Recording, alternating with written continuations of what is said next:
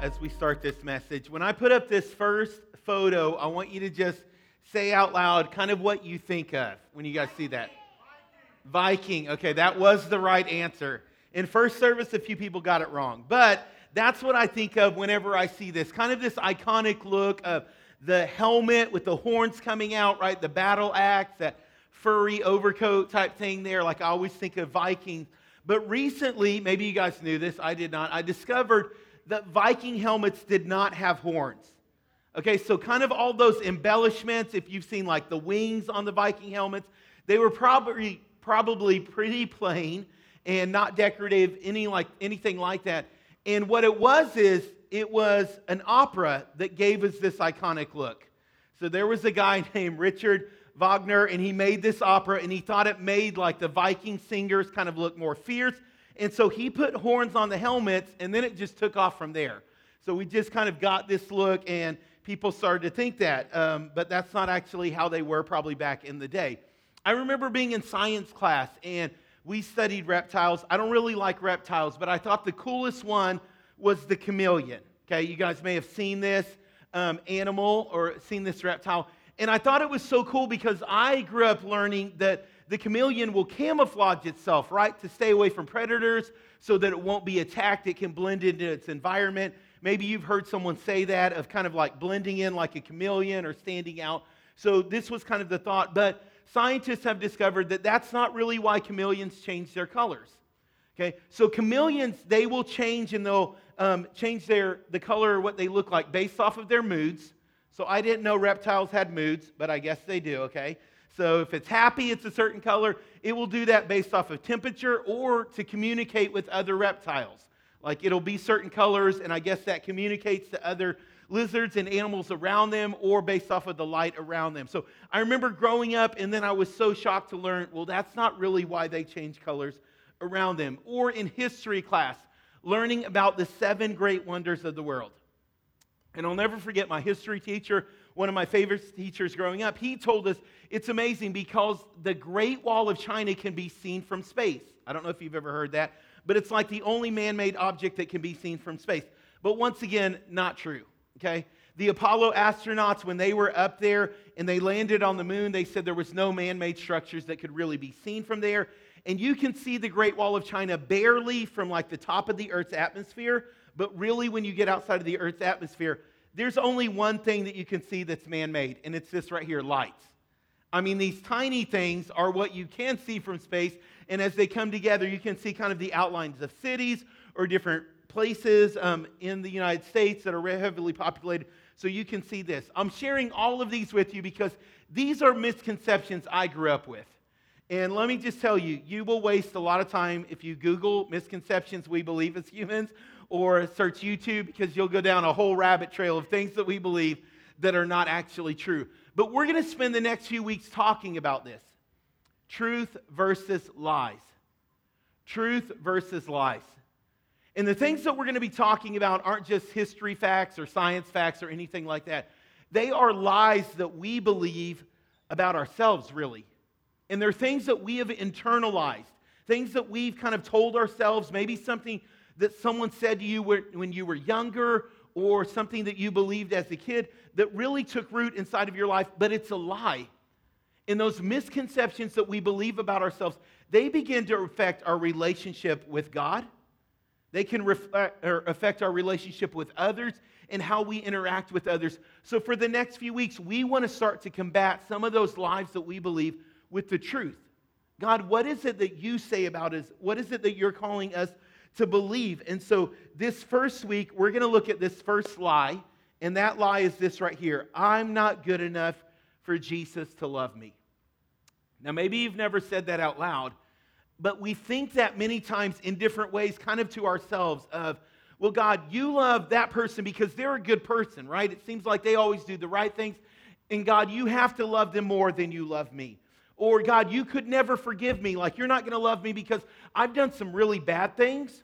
Or maybe I've not done really bad things, but I've done a lot of little bad things a whole lot of times. And I keep messing up and I keep making mistakes, God. And so you couldn't love me or God, you couldn't forgive me. There's a lot of kind of lies that are surrounding this of I'm not good enough for Jesus to love me. Like maybe you love good people, God, but you couldn't love me. And the truth is this right here, and this is what I want us to focus in on today is you'll never be more loved than you are right now by God. You'll never be more loved than you are right now by God.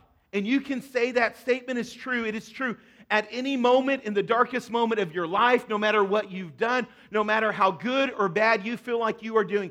We have a God who loves us unconditionally, who loves us, who desires to be in relationship with us. But the trouble is, we believe some lies. We believe some lies about our relationship with God. Here's what I learned is the National Science Foundation did a study and they found out that the average person thinks between 12,000 and 60,000 thoughts per day. Now, I don't know if that means some of you guys are a whole lot smarter than me. That's a pretty big gap there 12,000 to 60,000 thoughts per day. But that's what the average person thinks. And here's the truth about that 80% of those thoughts are negative.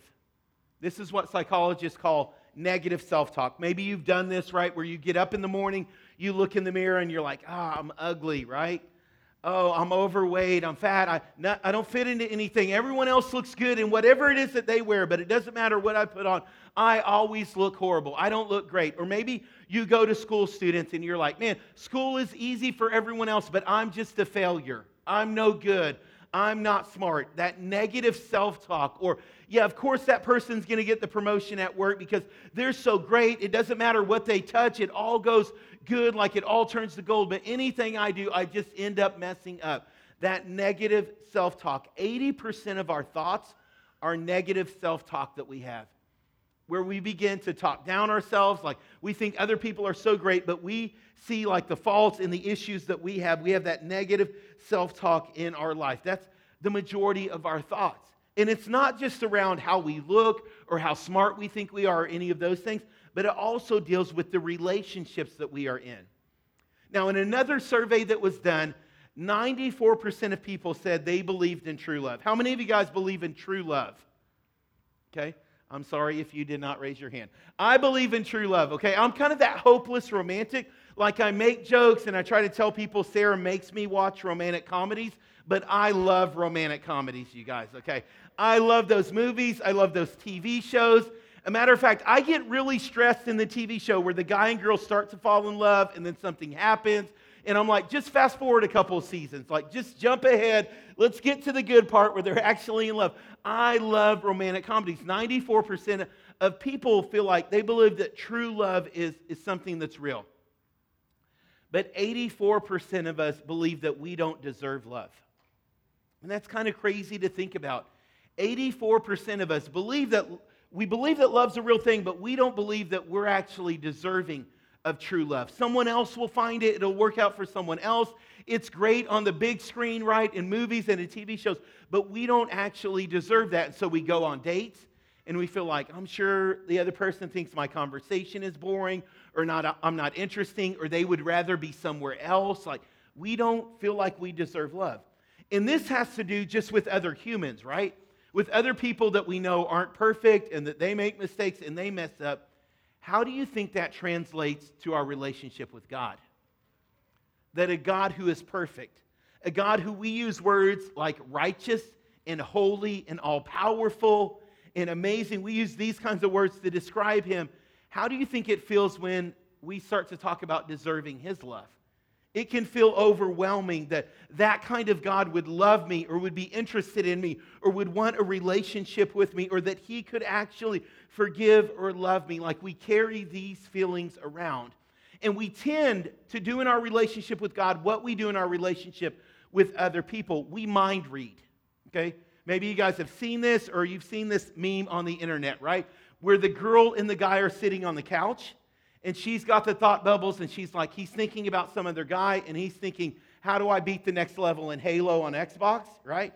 Like we assume we know what the other person is thinking. We, we kind of assume, like, we know they're mad at me. Oh, they're upset about what I said last week. And they're thinking, what are we having for dinner, right? That's where their mind is.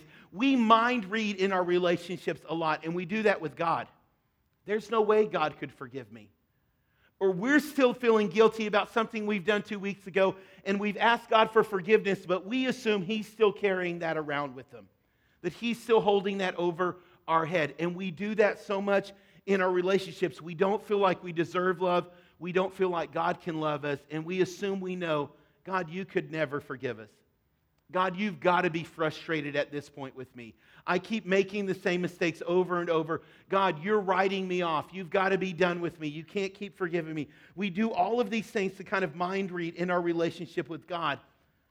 And I want to challenge you with this that we would stop doing that.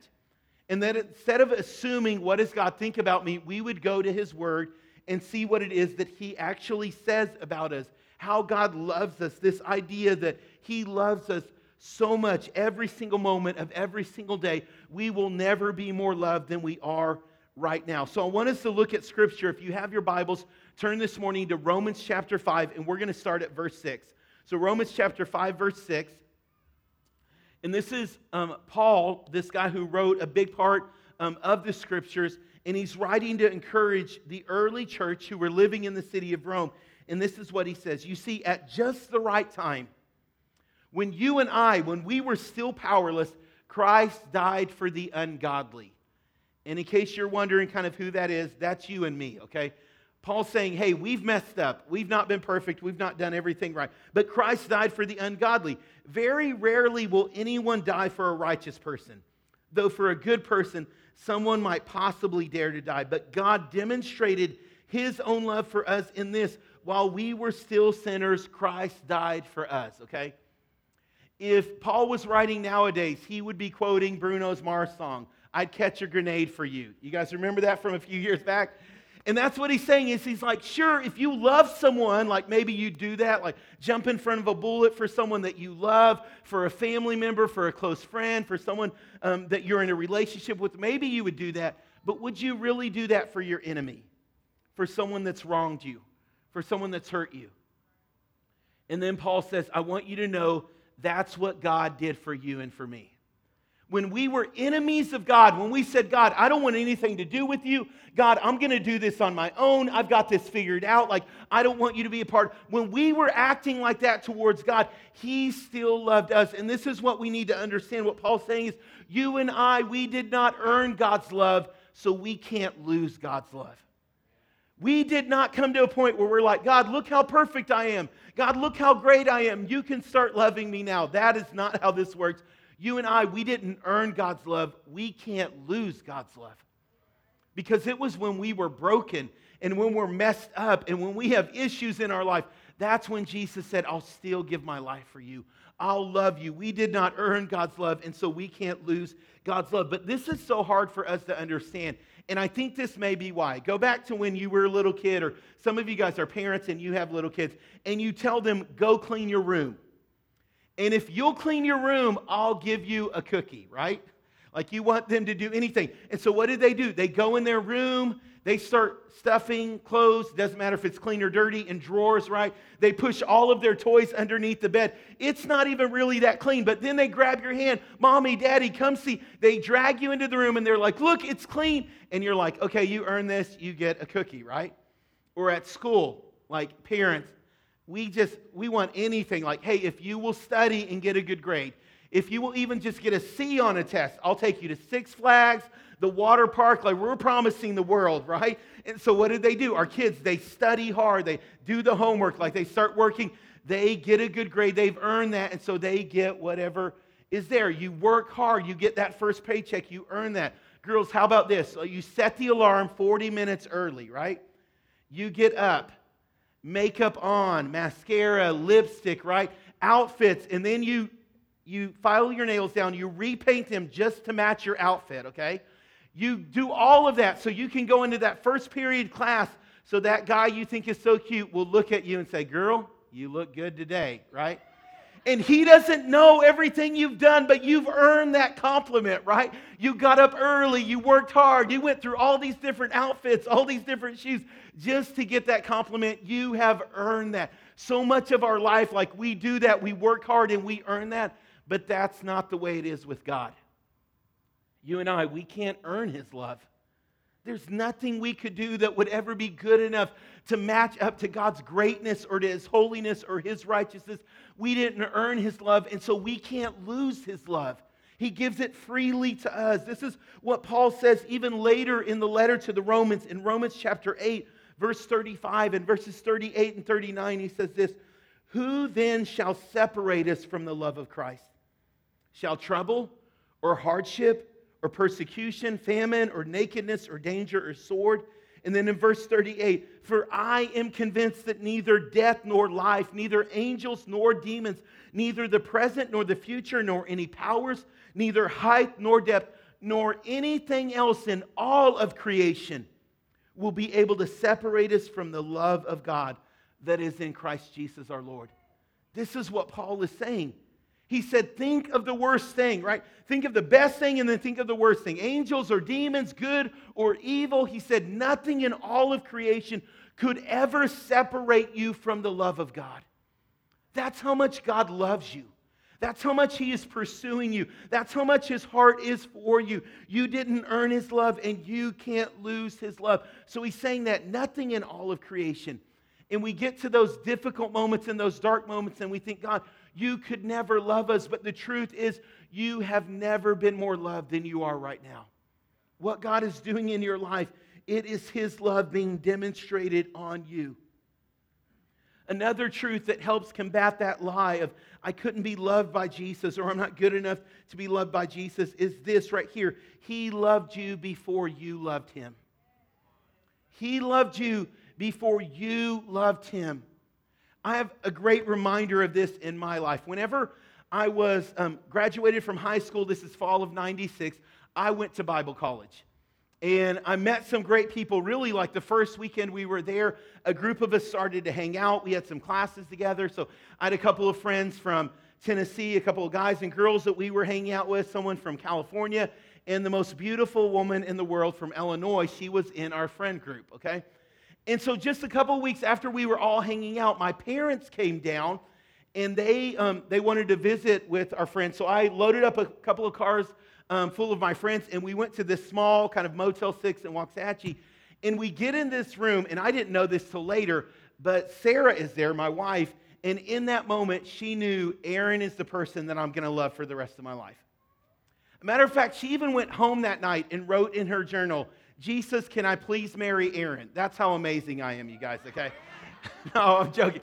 So she knew that, like, kind of right in that moment, whatever it was, she knew this is the person that I'm going to love for the rest of my life. The crazy thing is, once again, didn't find this out till way later. My dad, in that moment, my dad's an amazing guy, like um, pastor, and just a man that prays a lot. And he felt like God told him in that moment, Sarah is who Aaron is going to marry. You guys, God knew, Sarah knew, my dad knew. I was the last one in on the conversation, okay?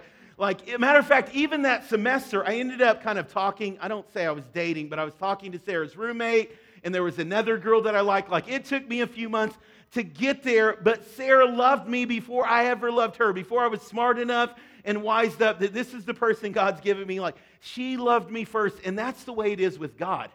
Like, you guys, we were like me, we're kind of clueless at times, and we don't get it, but God loved us before we really realized that he was pursuing us, he was chasing us, he was doing whatever it took to bridge that relationship back to him. The things that had separated us from him, God was connecting us back to him. He loved you before you and I ever loved him. That's what 1 John 4:10 talks about. This is love. It's not that we loved God. One translation says, we didn't love God first, but he loved us and he sent his son as an atoning sacrifice for our sins. God gave himself for us before we realized that we should love him. He loved us. He's always loved us. Take yourself back to middle school. I know some of you guys may still be there in middle school, right? And you may remember this that there is a guy or a girl that you like. And so what do you do? You write a note, don't you? Will you be my boyfriend? Will you be my girlfriend? I asked my kids, like, do you do this or do you guys just text each other now? How does this work?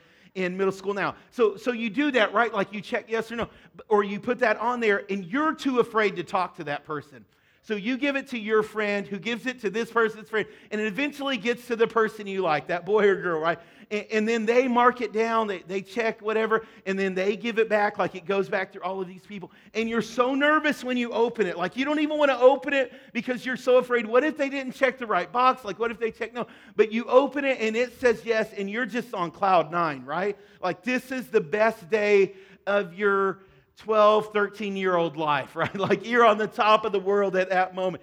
And I just want you to know, like, God is always saying yes to us. Like you could ask Him in your darkest moment. You could ask Him after you failed for the millionth time. You could ask Him over and over again. He is always going to say yes. God is for you. God loves you. God's never going to give up on you. God's not going to abandon you. He loves you tremendously. You have never been more loved than you are right now. This is the kind of God that we serve. He loves us unconditionally. And Ephesians 1 5 says this God decided in advance to adopt us into his own family by bringing us to himself through Jesus Christ. This is what he wanted to do, and it gave him great pleasure.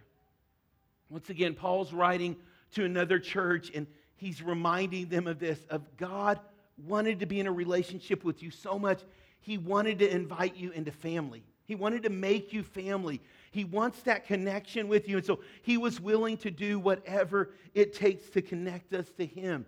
He has loved us.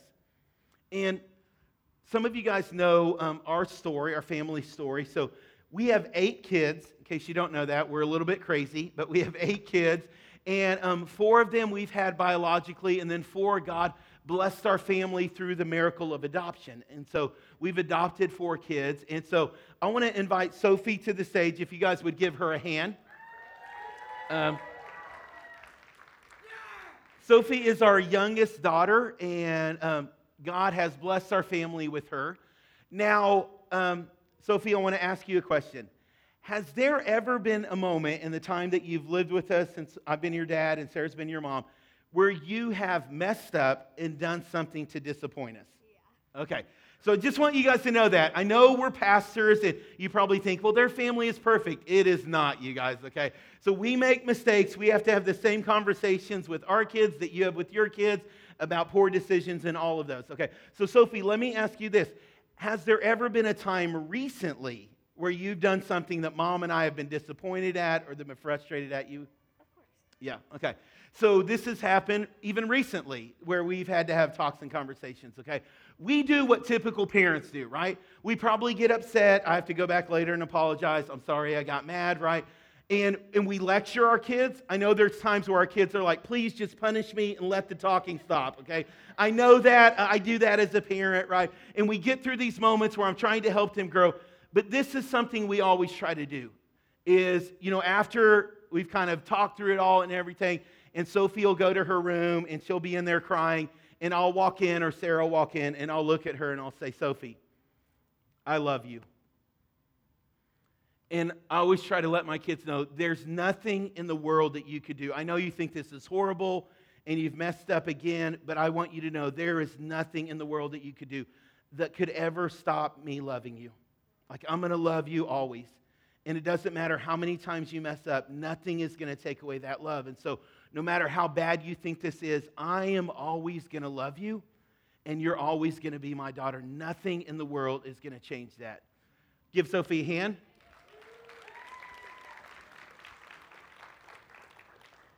And I'm sharing this with you not, and I want you to hear this, it's not so you'll say, man, Aaron, you're a great dad, because I'm not. I'm still learning and I'm still growing. But I want you to get this picture in your mind. That is what God does with you. You guys, we are those children where we're crying and we're frustrated and we're like, God, why can't I get it right? Like, why do I keep messing up? Or why can't I understand this? Or why can't I grow in this area? Or why do I do this? And God is that father who puts his hands on our shoulders or he wraps his arms around us and he says, I still love you. I still love you. and I'm always going to love you. And there's nothing that you're going to do that's going to separate you from me. Like, I love you with everything inside of me. And I want you to know that I'm always going to love you. That's the kind of God that we serve. He doesn't love us because we loved him, He loved us in spite of that. Before we ever pursued Him, He pursued us and He chased us. And I want you guys to know that we can fall into the lie of, I'm not good enough. There's no way God could forgive me. And yet He keeps loving you and He keeps loving me. Not because I could earn it, it's just the kind of God that He is. And can I be honest with you, for those of you that you've been around church for a little bit, we get kind of antsy at this part. And I've had people say this you can't tell people that. Because if you tell them that God loves them just kind of unconditionally, then they're just going to go and do whatever they want to. But that's not the truth. The Bible tells us it's when you understand the love of God that you begin to live differently.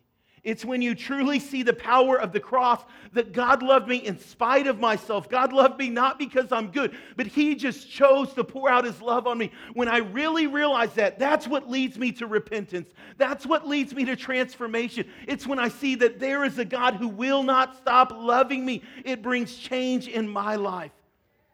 See, that's why we've got to combat this lie. That's why it's so important that we fight this lie because we need to understand the way that God truly loves us. You will never be more loved than you are right now. And you can say that at any moment in your life. I love how Ephesians, this other translation, it talks about this. This is what it says, that verse that I just read to you. Long before God ever laid the earth's foundations, he had us in mind he settled on us as the focus of his love to be made whole and holy by his love. Long, long ago, he decided to adopt us into his family through Jesus. What pleasure he took in planning this. He wanted us to enter into the celebration of his lavish gift giving by the hand of his beloved Son. And I just picture this, you guys. What pleasure God took in this. That when he was thinking about rescuing you, when he was thinking about redeeming you, when he was thinking about your life, like there was laughter, there was joy in his heart, there was celebration. He takes pleasure in planning us being connected into a relationship with Him. He takes pleasure in the idea that we are family, that He has connected Himself with us. He takes pleasure in the idea that we would come and say, God, I've messed up again, but I need your help, Lord. Would you love me? God, would you forgive me? That brings delight in His heart. That's the kind of God that we serve, that loves us unconditionally and that wants to be in relationship with us. And so I want to encourage you in that the the scriptures in the Bible, if you've ever read that, I'm realizing this more and more. And I think I just shared this a couple of weeks ago at the end of a message is it's not the story of amazing people that we're trying to be like. It's a story of broken people and a God who will not give up on them. This is the story of people that, even in the very presence of God, make some other idol and start worshiping it of a king who God blesses and he goes out and has an affair and gets someone else killed and does all of this stuff, and God will not stop pursuing them. Of one of Jesus' closest friends, close friends, on the night that he is getting ready to die, looks at Jesus and says, I don't want anything to do with him. I don't know him. And yet Jesus forgives him and restores him. Over and over again in the scripture, we see broken people that God will not stop pursuing. And that's the way it is with our life. You guys, He loves us. He loves us. There's nothing that you can do to take away that love. Our challenge is to receive it, to accept that gift. And so, this is one of the ways that I want us to respond this morning. Um, there are lies that we believe that really do impact our relationship with God. And I realize in this room, there may be those of you, and you have a broken relationship with your parent, or one of your parents were missing. And it's hard to think about a God that loves you like this because you feel some of that abandonment or rejection or different things that have gone on in your life. And I want you to know that's not who your heavenly Father is. He loves you. And so, one of the ways that we can really fight against some of these lies or this misconception is just something that my counselor's been walking through with me because even though I'm a pastor, I still have some of these thoughts that I have to kind of fight against in my mind. And so I want to give you a tip or a tool that he's given me. And And this is what I want to encourage you to do this week if you feel like there's no way God can love me, or God, I've messed up again and you've got to be done with me, or you can't keep forgiving me, or what I've done is too big, God. And Pastor Aaron, he was talking to everyone else in the room or other people watching online, but he couldn't have been talking to me. I want you to do this. I want you to just write down that lie, which may seem counterintuitive. Like, why am I doing that? But there is something powerful about acknowledging this is what I'm believing in this moment. So I've been doing this. And let me tell you, I filled up a couple of journals, okay? So, so there are a lot of things, wrong patterns of thinking that I've been kind of journaling about. And and so I want you to do that. You could do that with pen and paper, you could do that on your smartphone. But just acknowledge that. God, this is what I'm thinking in this moment. You can't keep forgiving me. Or God, you're mad at me and you want to just write me off. You want to be done with me. Or I'm not good enough for Jesus to love, whatever that is. And the next thing I want you to do after you've written that down is to just begin to speak the truth. God, I've never been more loved than I am right now. God, before I ever chose to love you, you chose to love me. God, when I was your enemy and you knew every mistake I was going to make, you still chose to sacrifice yourself for me so that I could be in relationship. I want you to just start to speak out that truth. Start to speak out what we've read about in the Word of God. God, this is what you've said. And then just take a moment, reflect on that. What does that mean? God, you took pleasure to invite me into your family, even though you knew I was going to mess up. And you knew I was going to be here apologizing again and saying, I'm sorry. You still wanted me. You still wanted a relationship with me. And just begin to reflect on that. God, what is the truth? The goal is that you would begin to create patterns of thinking more around the truth of God's word than the misconception and lies we can believe. We win when the truth begins to overpower, overpower some of those lies that we have allowed in our life. And we want the truth of God's word to begin to overcome some of those things. And so I want you to hear that God loves you. And this week you may have moments where you're like, I don't feel it. I don't know, Aaron. It's so hard to believe. I want you to know that He loves you.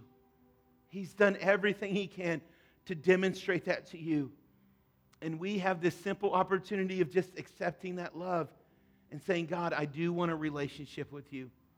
So I want to lead us in a moment of prayer. I'm going to ask if you would bow your head and close your eyes. And um, if you're able to, if you're watching this online and worshiping with us online, and you can do that, just take a moment and kind of close your eyes and reflect on that. We may not verbalize it like that, but we have moments where we feel like that. God, there's no way you can love me. You could love other people, but you could never love me. And this morning, God's reminding us He does love you. And if you're here and you're, you're saying, Aaron, I'll be honest, I feel disconnected from God. Or I thought I had to be good enough, like I'm coming to church, but I don't feel like I really belong here. And I feel like I've got to kind of work my way up for God loving me. That's not the truth of the Bible. The truth of the Bible is we've all missed God's mark. And we can't fix ourselves on our own. We can't work hard enough or try to be good enough. You can't even come to church enough to earn God's love. You can't do it. But He has loved us in such an amazing way. And all we have to do is accept that and receive that and say, God, I, I acknowledge that, Lord, that I've messed up. And Lord, I want a relationship with you. And so I'm going to lead us in this prayer, and that's what this prayer says. We pray this every week, but I want to give you the opportunity, if you're disconnected from God, to pray this with us. And I'm going to invite everyone to say this out loud because we don't want anyone praying alone. So even if you're by yourself, maybe in your kitchen or your living room, I want you to say this out loud because we want everyone praying this together. Repeat this after me Jesus, I come to you. And I know I've messed up. I admit that I've sinned. I need your forgiveness. So I invite you into my life and be the Savior of my life, be the Lord of my life. Give me a brand new start. I pray this in your name. Amen. Now, church, can you put your hands together and just celebrate with anyone that prayed that prayer? And I want you to know this what we just read, it is God's pleasure to connect you in relationship with Him. And so the Bible says that all of heaven is celebrating and rejoicing. If even one person prayed that prayer, that connection is made, and God is doing something in your life. And this is what I want to encourage you with. We don't want you walking in your relationship with God alone. And so we don't want you to feel like, hey, I've got to figure this out by myself. We want to encourage you and pray with you and help you as you're starting to connect with God. Or maybe you're like, I've done church before, but I'm just coming back again. And we want to help you continue stronger to develop that relationship. And so there's a simple way you can let us know hey, I prayed that prayer and God's doing something in my life. Just go to newcommunity.co slash new life. So newcommunity.co slash new life. You can go there and just let us know hey, I prayed that prayer and we're going to walk with you. We want to encourage you and help you as you start that relationship with God or as you reconnect with God. We want to um, cheer you on in your faith with Him. And I'm going to lead us in one more prayer. And this time, I'm going to um, ask that you not just repeat this prayer after me, but that you have a conversation with God. And we're just going to simply pray, God, help us to be the kind of people that realize your love because it really does impact our life and it impacts our relationship with God. And so maybe there's something you need to confess, and you can do that in this moment. Um, maybe it's simply saying, Lord, help me all throughout this week to remember your love, um, to stop the negative self talk, to stop the lies, and begin to believe your truth. And if you don't pray a lot, let me just tell you this there's no special words you have to say, okay? Just whatever comes to your mind, just be honest with God of, God, I want to realize more of your love. And I want to stop believing some of those lies, God, and I want to believe the truth of your word. So let's pray together this morning. Lord, I thank you because you've loved us, God. And Lord, this morning is just a reminder of that. It's not what we've done, God. It's not about being good enough or something that we could do. God, you have just unconditionally loved us and you keep loving us and you keep pursuing us, God. So I pray, help us to remember that, God, in the middle of this week, Lord, when we're in different situations, God, when we feel undeserving or unworthy, God, remind us of the tremendous way that you have loved us, God, and how you never stop loving us, Lord. Let that change the way that we interact with others, God. Let it change, Lord, the ways the way that we face temptation, Lord, in different situations, God. We want to be a kind of people that realize your amazing love, God, and your goodness over our life. So help us to walk in that every single day this week, God. Remind us that we have never been more loved than we are right now, God. And let that truth change us and impact others around us. I pray this in your name. Amen.